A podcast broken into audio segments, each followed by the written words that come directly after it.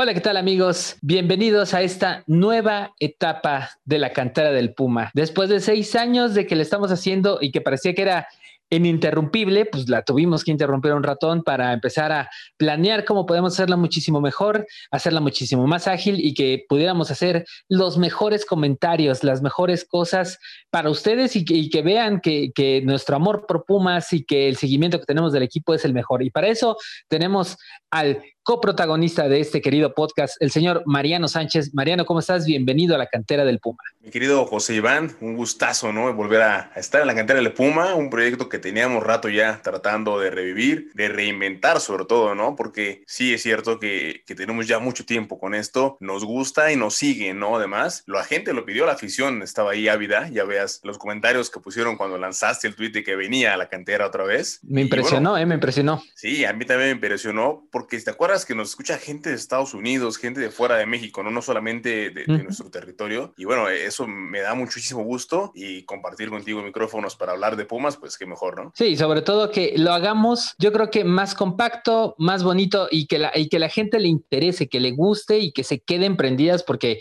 la verdad es que sabemos que, que, como siempre he dicho, nosotros no somos los más famosos, ni los más carismáticos, ni los más, pero somos los más guapos, digo yo, somos los más guapos y eso es lo importante. eso que Y pues bueno, vamos a agarrar a Pumas en su mejor momento, que es la fecha 16 del Guardianes 2020, un, un, un torneo extraño, un torneo pues obviamente afectado por la pandemia del coronavirus, pero que al mismo tiempo ha sido como el renacer de Pumas y eso lo ha llevado a estar eh, durante muchas fechas en los cuatro primeros lugares de la tabla, que eso es lo que no parecía al principio del torneo. Al principio del torneo todo parecía eh, muy oscuro, mucha gente no creía en Pumas, la salida de Mitchell a dos días de empezar el torneo, la llegada de Lilini, y de repente ya nos encontramos aquí en la jornada 16 eh, con buenas posibilidades de estar entre los cuatro primeros y sobre todo eh, descansar, no ir a un repechaje. ¿Cómo te parece, nada más rapidísimo, este torneo de Pumas ya casi a, a unos días de terminar el torneo regular? Fíjate, compadre, que si tú me hubieras dicho que Pumas iba a estar peleando en la última jornada por entrar los primeros cuatro lugares de la tabla general, yo no te lo hubiera creído y dudo mucho que alguien lo hubiera creído. Porque sí, ok, somos Pumas y apoyamos al equipo y siempre se tiene fe, esperanza, pero después de que Mitchell se va dos días antes de comenzar el torneo, pues sí era imposible pensar que este equipo iba a llegar a algo grande. También vino ahora el problema de técnico. Se puso a Lilini como interino, pero también se habla de que se buscó a gente como Marioni, Herrera López, también se le sondeó para que estuviera él a cargo y no con Lilini. Y al final, bueno, se termina quedando Andrés Lilini de técnico ya establecido del club universidad y que me parece que fue una decisión muy acertada porque el profe lo está haciendo muy bien, conoce a los muchachos, conoce a los jóvenes y bueno, al principio parecía que no le gustaba tanto esta onda del técnico y termina siendo una buena decisión. Ahora ojo, respecto a la temporada de Pumas, creo que aún se puede caer o puede haber ahí una, una debacle, porque si en la última jornada pierdes con Cruz Azul, te mandan al repechaje y después ahí te eliminan, pues toda la buena temporada que hiciste pues se va a la basura. Esperemos que no sea así, pero bueno, hasta el momento yo le doy una buena calificación a Pumas en este Guaranes 2020. Sobre todo en el hecho de que eh, yo, veía un tweet eh, de un cuate que hacía unas predicciones de, de quiénes iban a quedar en primero, segundo, bla, bla, bla, y a Pumas lo veía ni siquiera llegando al repechaje lo vi en treceavo lugar, diciendo que estaban muy cortos de plantel, que era un desastre. Yo creo que lo vio todavía en la época salida de Michel, que ya después, eh, yo creo que en otro podcast hablaremos un ratito de lo que sucedió con este señor, que la verdad no me tiene contento, pero vamos a hablar mejor de lo que sucedió el sábado pasado a las 7 de la noche. Pumas de la Universidad Nacional Autónoma de México empata dos con unas chivas que de verdad fueron muy sorpresivas. ¿Y por qué digo sorpresivas? Porque yo nunca esperé con todos los problemas que tenían atrás, eh, con lo que había sucedido con Dieter Villalpando, eh, con las bajas de la Chofis, con la baja del Gallito Vázquez, con la lesión de Macías, haber hecho ese partido que, que pues pusieron ahí en el Estadio Olímpico Universitario y que fue eh, al, principio hasta nos empezaron ganando, ¿no? Y bueno, Mariano, ¿en qué momento hubo esa confusión del primer gol? Porque yo veo que Mayorga se pasa terriblemente y, se, a este Alexis Vegas le, le, gana por las espaldas terriblemente y por eso Antuna mete el gol. No sé si arranca Pumas descontrolados y sorprendido por unas chivas que todos dábamos por muertas, ¿no? Porque entre los casos de COVID, entre las indisciplinas y demás, pues llegaron muy mermadas a Ciudad Universitaria. Creo que Pumas lo toma muy a la ligera por ahí y, lo sorprenden con este gol, ¿no? Yo recuerdo que tuve problemas ahí para sintonizar el partido y cuando le prendo, o sea, mientras trataba ahí de, ponerle, cae el gol de las Chivas, ¿no? Y chin, o sea, ¿qué está pasando, no?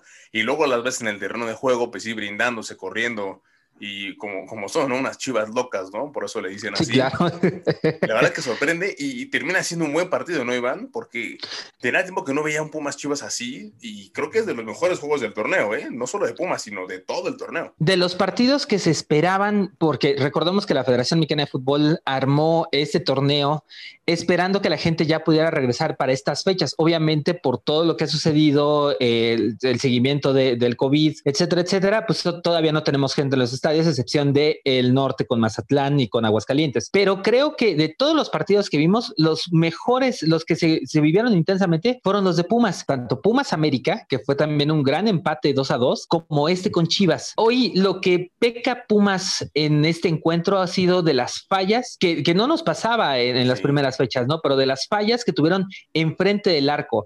Fabio Álvarez, Facundo Waller, eh, el propio Dineno. que también de cabeza, ¿no? Sorprende, me sorprende a mí mucho que, que, que, Ignacio esté en una rachita un poco rara, un poco extraña del, de lo que es el, el, gol, que no lo podamos, este, que no lo podamos ver de nueva cuenta en esa rachita. Se quedó en ocho goles, ¿no? No sabemos, ya, ya no, ya no creo que pueda pelear por el título de goleo, pero sí me preocupan mucho las fallas. Después viene el empate eh, por parte de eh, Nicolás Freire, igual de nueva cuenta un balón parado, algo que este torneo, no, no sé si, si lo sientes así, Mariano, qué bien están trabajando los balones parados. Sí, fíjate que tenía rato también que no veía Pumas trabajar así, sobre todo porque es un arma que tenemos desperdiciada, ¿no? No contaban para nada los tiros de esquina. Creo que hubo un momento en el que en torneos pasados, si había un tiro de esquina para Pumas o un tiro libre, ya sabías que o iba a acabar arriba del arco o en posesión del rival y ahora se está aprovechando bien todo eso, ¿no? Lo vemos en el gol de, Nico Freire, que me parece un, muy buen gol, y ojalá Pumas también explote más esas herramientas, ¿no? Porque van a ser clave. Cuando no están fino los delanteros, es cuando pueden salir esas armas. Recordemos que con Michel, eh, tanto el torneo pasado como el antepasado, eh, Pumas era de los que más creaban situaciones a balón parado y era de los que menos hacía goles a balón parado. Era impresionante que tener a alguien como Carlos González en su momento Felipe Mora,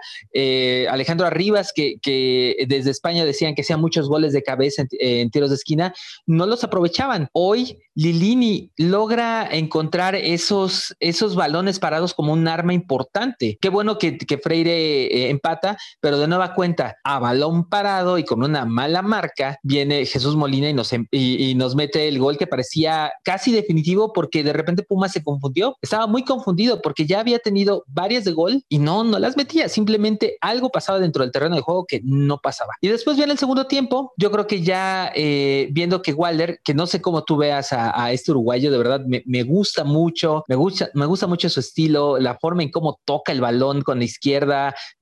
Me, me parece mucho a, esos, o sea, todos lo comparan con, con, Leandro Augusto. Yo no lo creo porque Leandro era un fuelle, ¿no? Un fuelle completito, iba y corría y tenía una pegada impresionante. Pero yo veo a Facundo bastante bien. No sé cómo lo viste tú. Sí, también yo creo que lo ponen como Leandro porque rubio, mediocampista, también un poco más, este, pues tiene labores mixtas, ¿no? Tanto ofensivas como defensivas, pero no, no sé, no creo que son diferentes, creo que tiene más recuperación Facundo, yo te lo, te lo he dicho, ¿no? Quiero creer que es como un Fede Valverde, ¿no? De esos uruguayos de la, de la nueva camada. que hoy, que hoy vacunó al Inter, Dios mío santo, pero bueno, ya, ya que le voy a decir. Eh, bueno, sabemos que cuando juega el Real Madrid, pues bueno, no puedes ponértelo enfrente, ¿no? Pero, pero bueno, eh, sí, o sea, me, me, recuerda un poquito a ese estilo más defensivo que recupera, que corre como, como bueno uruguayo, ¿no? Creo que adaptándose al 100%, porque creo que aún no lo está, pues va a ser un medio muy importante para Pumas y va a ser un elemento en la media cancha eh, que seguramente va a ser titular, ¿no? No, no sé hasta dónde le dé a Iniesta, para a Iniesta, perdón. Ya quisiéramos, ya quisiéramos. Sí, sí, sí. me, estoy volviendo loco, ¿no? Quisiéramos que fuera un, un, poquito lo que es Iniesta, ¿no? un poquito del maguito. Sí, pero no sé hasta, hasta dónde le va a dar, ¿no? Para ser titular, entonces. Es que fíjate que está, es muy interesante lo de Waller porque te lo vendieron como un mediocampista central, alguien que le iba a competir a Iniestra, alguien que le iba a competir a Lira, y de repente eh, nos damos cuenta que ahora lo tira por, por banda izquierda, y a quien le ganó la carrera a quien le está ganando la titularidad, sobre todo por, yo creo que los desplantes, por la forma en cómo está perdiendo los balones eh, cada vez que entra, eh, por la, creo que la, la, falta de compromiso, no, no del torneo, sino de los últimos tres partidos, Waller le gana la, la titularidad a Iturbe que hoy por hoy eh, parecía que era un titular inamovible dentro del conjunto universitario. Y bueno, ahora vemos que no pasa nada con él. O sea, de nueva cuenta, vemos a ese Iturbe que molestaba, a ese Iturbe que fue la manzana de la discordia de Mitchell. Entonces, eh, lo bueno es que eh, quizá las, las piezas que movió Lilini fueron importantes. Eh, haber sacado en su momento a Waller y meter a Iturbe, ya, ya un poco más fresco a pesar de, sus fallas individuales, meter a Carlos Gutiérrez, en su momento eh, soltar más a Mozo por la banda derecha, todo eso hace que antes de los 75 minutos venga un gran centro de Mozo y Carlos González remate soldito y venga el empate de Pumas. Y creo que ese fue el mejor momento de Pumas, el, el momento donde parecía que podía remontar el partido. Algo pasa con Iturbe, ¿no? Quiero andar tantito en este comentario, porque sí, creo que al principio del torneo era otro futbolista, ¿no? Muchos decían, mira, aquí está la joya que no quiso Mitchell, ¿por qué lo habían dejado ir? Este es el que queremos ver, y de pronto se fue apagando, se fue apagando, se fue apagando, por ahí un berrinche, después otro berrinche, y ahora entra a la cancha, corre y demás, le echa ganas, pero no marca una diferencia, siento yo, ¿no? Vamos a ver si ahora en la liguilla puede, puede pasar. Y sí, en el partido contra Chivas creo que Pumas hubo un momento cuando remonta, cuando empata más bien, que pudo remontar el partido. De hecho, yo tenía tanta esperanza que, bueno, viendo el partido ahí con la familia, ya sabes, aposté con mi cuñado un control de PlayStation 5 contra uno de Xbox, ¿no?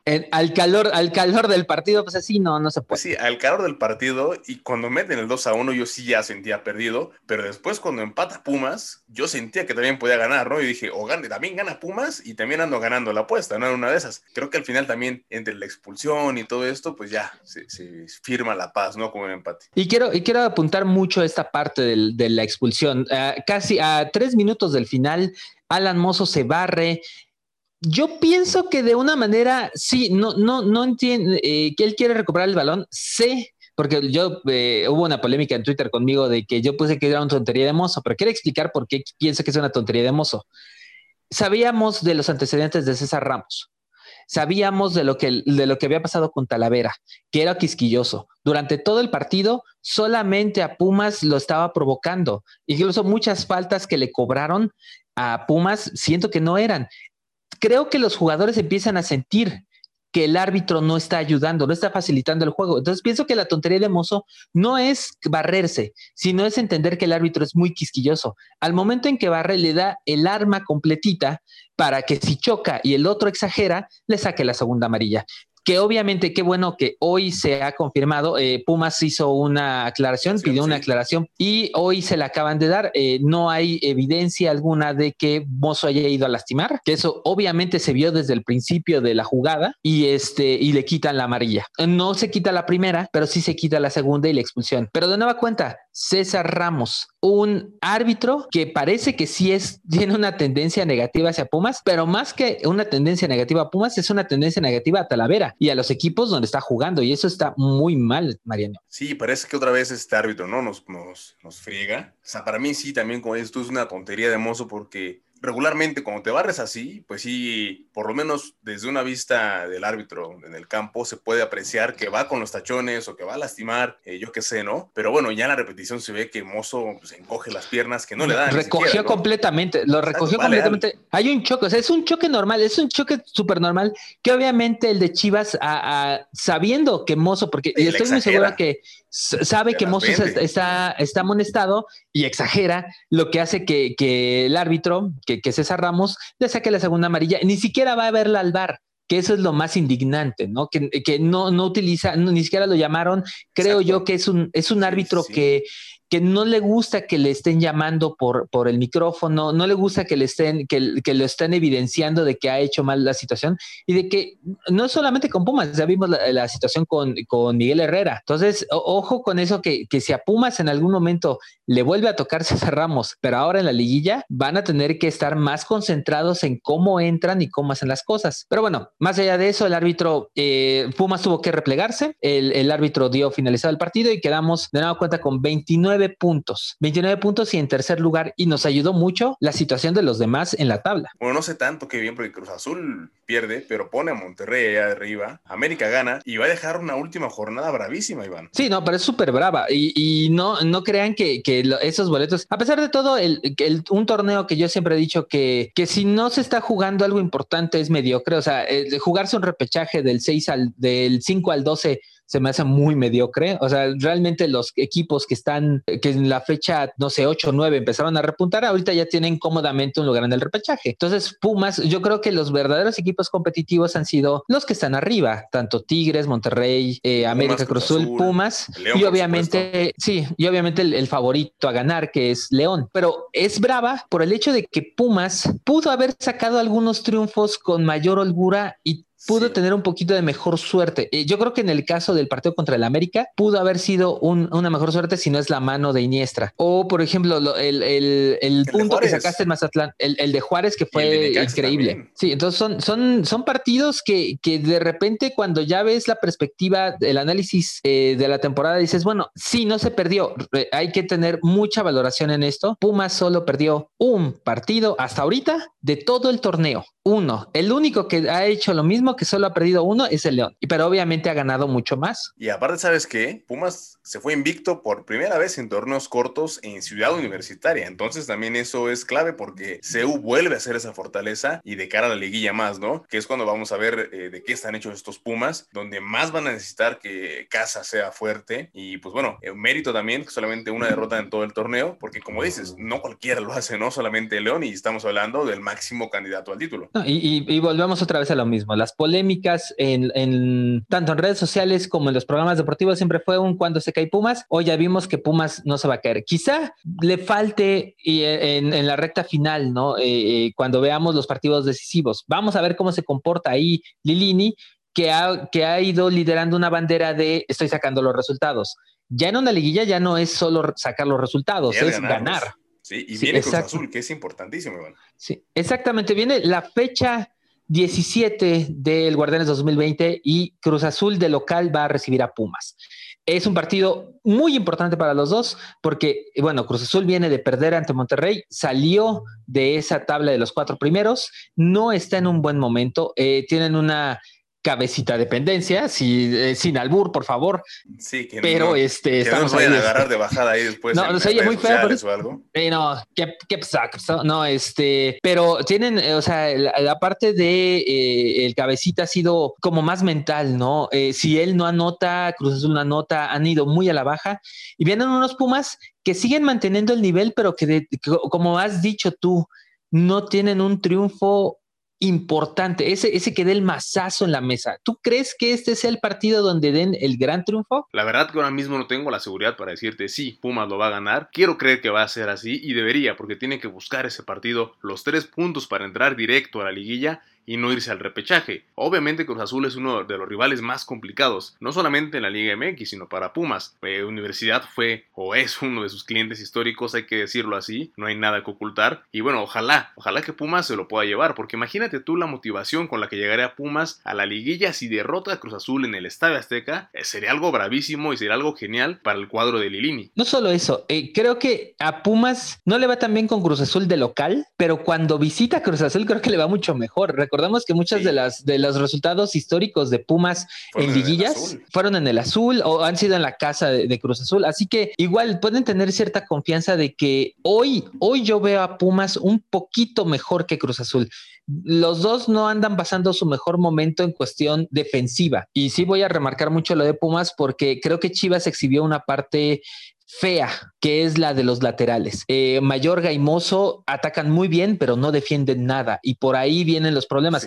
Lo de Johan Vázquez contra Chivas es preocupante porque hubo dos que tres balones que le ganaron la espalda. Freire no puede con todo. Y además Talavera tampoco va a poder con todo el peso de eh, recibir pelotazos y pelotazos. Entonces, eh, ojo con ese tipo de, situaciones. No sé si en algún momento podrían regresar a la línea de cinco, que eso es algo que se peleó también durante el principio de la temporada, a ver si, si regresan, si es mejor línea de cinco que línea de cuatro. Obviamente estaba, estaban el pendiente de si eh, Johan era lateral o no, etcétera, etcétera. Hoy por hoy, Pumas tiene la obligación, porque ya es una obligación. si hubieran ganado contra Chivas, no sería tanto, no hubiera aligerado un poco el peso, pero hoy hoy sí hay una obligación de que Pumas le gane a Cruz Azul. Sí, sobre todo para no echar a perder lo que decíamos, ¿no? Para no echar a perder ese torneo tan bueno que ya hiciste, que de repente te fueras al repechaje a correr el riesgo, que bueno, jugarías en ciudad, Universitaria, por lo menos eso sería un punto positivo, ¿no? Para no arriesgarte a perder esa temporadota, ¿no? Que te aventaste. Sí, porque eh, eh, es una temporada atípica y cuando digo atípica es porque hace mucho tiempo que no la vivíamos. Yo creo que desde 2015 no teníamos una temporada tan buena o desde el 2011 no teníamos una temporada tan rica como esta. Entonces, hay, hay un punto. Lilini los ha. El, tema mental con Andrés Lilini ha sido fundamental. Eh, hemos visto los colores que ha sacado el club, que han sido muy importantes, donde vemos que la mentalidad de Lilini es esa: ir para adelante, eh, nunca dar por, por, por vencido un balón, nunca regalar nada dentro del campo. Sé que eh, el plantel no ha dado mucho en su momento, pero bueno, también hemos encontrado joyas. y hemos encontrado joyas como Carlos Gutiérrez y hemos encontrado joyas como Eric Lira, gente que no se esperaba mucho de ellos al principio del torneo y de repente la, afición le está pidiendo en redes sociales, más allá de Iniestra, más allá de, otros jugadores que no están dando la talla. El mismo Fabio Álvarez, que parece ser que sí lo van a comprar, pero ahí va a estar. Creo que va a ser un partido bueno, pero va a estar sufrido y va a estar sufrido porque vamos a estar viendo todo el tiempo la tabla. Y, no sabemos si van a poner, creo que no van a poner los partidos al mismo tiempo, espero que no, porque era un sufrimiento. ver, yo espero, era un sufrimiento porque no, no, no tengo seis ojos para estar viendo tres teles, perdónenme, pero no, eso no se puede.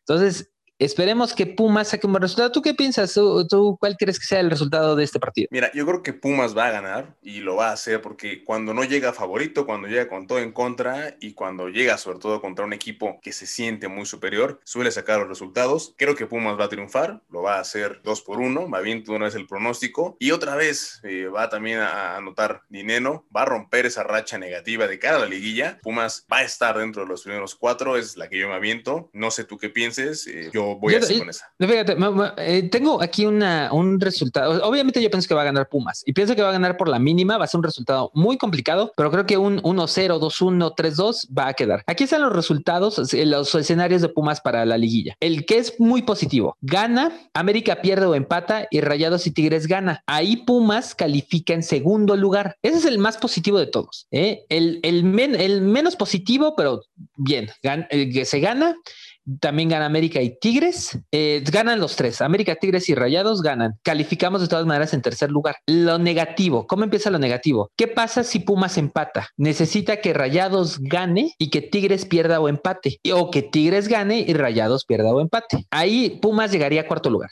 No hay de otra. Si Pumas pierde, ¿qué sucedería? ¿Todavía hay oportunidad para llegar a cuarto lugar? Sí. Tiene que, tiene que haber un empate de Rayados y de Tigres. Así, o perder o empatar. Y igual, calificamos en cuarto, porque ya no, ya no existiría la parte del América. El América ya calificó, ya no pasa nada. Entonces, si Pumas pierde, el único, el único resultado que nos daría el cuarto lugar sería Monterrey eh, perdiendo o empatando y Tigres perdiendo o empatando, que va a ser complicado, sobre todo con Tigres que va contra Atlas. Sí, sí, y América va contra Juárez también, ¿no? Por ahí. Está complicadísimo. Pumas la tiene, o sea, es ganar o ganar. O sea, no hay de otra, tienen que salir con esa mentalidad a la Azteca. Lo único bueno es eso. Ya calificamos, pase lo que pase. Si llega un repechaje, volveré a decirlo, no se me hace tan malo para Pumas, porque es un partido más, te embalas hay muchos equipos que han, llegado de repechaje a embalarse muy bien y luego eso les, les conviene muchísimo más. Pero no pensemos en eso, pensemos en lo más grande, pensemos en el objetivo de Lilini que se ha planteado que es los cuatro primeros, pase lo que pase. Vamos rapidísimo entonces a lo que ha pasado con la liga de expansión. Recordemos, Pumas tiene un equipo de expansión ahora en Tabasco, pero no le ha ido nada bien, María. Nada bien, o sea, es la verdad penoso. Comenzaron bien, yo recuerdo, eh, vi el primer partido, se veían los chavos ahí con mucha garra, bien, porque la mayoría de de esos futbolistas vienen de la sub-20 o han jugado en sub-20 de Pumas en otras categorías y traen por ahí dos este, extranjeros, un hondureño y un Carlos Mejía y un colombiano. Que es José Caicedo. Sí, exacto. Chavito los dos, que bueno, Caicedo acaba de llegar, apenas ha jugado cuatro minutos, me parece. No, y sobre todo porque lo, lo tienes como, como una ventana hacia el primer equipo. Eh, obviamente los extranjeros ya hay reglas claras en la Liga de Expansión que dice que los extranjeros no pueden eh, hacer el salto a primera división, tienen que ser registrados por el primer equipo para que puedan hacer eso. Entonces, eh, y de todas maneras, cuando se registran en el primer equipo, ya son del primer equipo, no pueden ser de Pumas Tendrían que jugar en sub-20. Lo de Carlos Mejía es muy bueno, es un chico muy habilidoso, tiene muy buena pegada, pero todavía le falta crecer y se nota ante equipos, por ejemplo, contra Lebrijes, si era una llave, pero todo el tiempo se topaba con pared. ¿Y qué pasa con Caicedo? Eh, eso fue muy sorpresivo, lo dimos hace un mes y medio, estuvimos investigando. Este chico eh, era parte de Independiente de Santa Fe, eh, en su momento tuvo algunos problemas,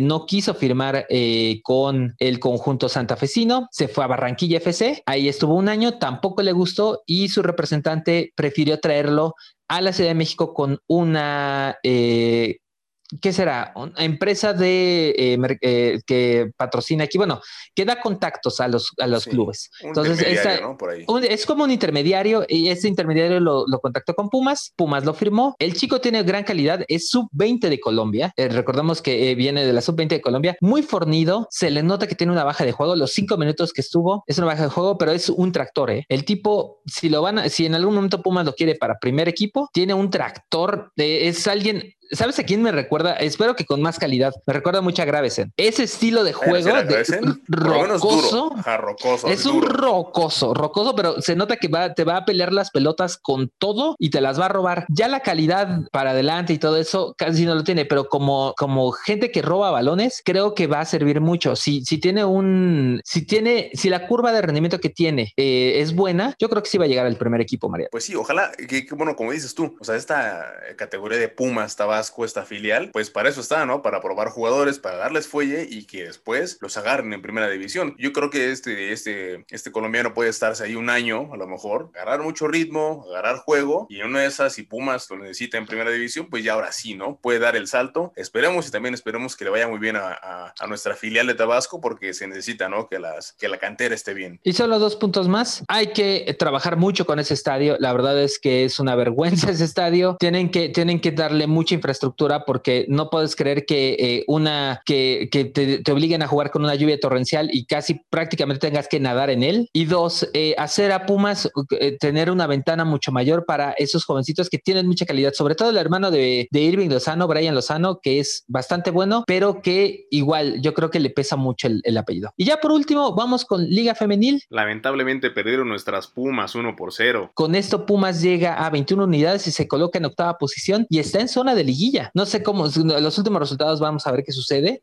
pero lo de Ileana Dávila eh, creo que ha mejorado bastante. Eh, es, un, es un equipo un poquito mejor armado, ha tenido mejores resultados que en los últimos tiempos, que en los últimos torneos, sí. pero creo que va, que ya está eh, pendiendo de, de, un hilo la cabeza de Ileana. Sí, porque bueno, mira, no sigo tanto a la femenil, no estoy tan, tan adentro, pero sí se nota, ¿no? Antes Pumas, pues no, no se veía por dónde, ¿no? Lo veía la tabla general y pues de los últimos no peleaba, ¿no? Esta temporada le ganaron al Pachuca, sí pierden con Chivas, pierden con Tigres, que son las más poderosas, ¿no? De la liga sí, claro, femenil. súper poderoso. Sacaron un empate frente al América eh, y ahora con Monterrey apenas por la mínima, ¿no? Creo que este equipo va, va bien, va en ascenso y no sé qué tan bueno sea darle eh, cuello a Elena Dávila porque pues es la que lleva el proyecto, ¿no? Es la que finalmente hasta hoy, desde el principio, una de las primeras DTs, de la fundadora, digámoslo así, de la Liga MX femenil ahora con Pumas. Y, es importante entenderlo. Creo que Pumas femenil puede calificar, puede pelear pero no creo que sea campeón. Eso es la verdad. Todavía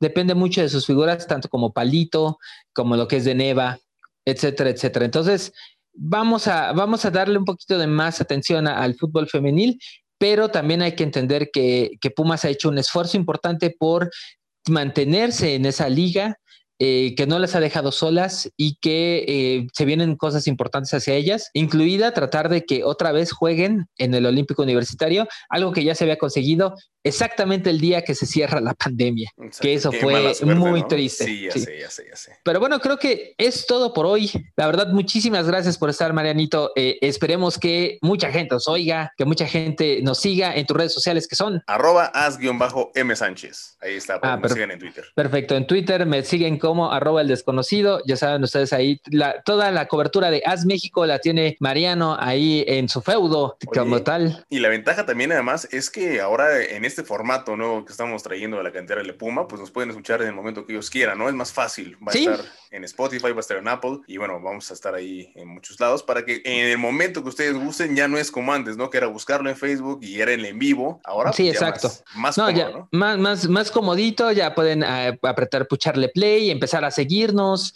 Eh, etcétera, etcétera. Ya saben, igual, eh, arroba el desconocido, soy Iván Ruiz. Pueden seguir la cobertura también de Pumas en Babel, México. Y pues ahí vamos a estar, vamos a tener invitados, vamos a tener sorpresitas. Así que ustedes, ustedes quédense aquí. La verdad es que se las hacemos más ligerito y así saben todo de Pumas. Así que muchísimas gracias, Mariano. Muchísimas gracias a ti, amigo. Y aquí estamos cada semana. Vamos a, como dices, sorpresas y mucho más. Y lo que nos gusta, ¿no? Hablar de Pumas. Perfectísimo. Mi nombre es Iván Ruiz. Cuídense mucho. Nos vemos en el siguiente podcast. Hasta luego.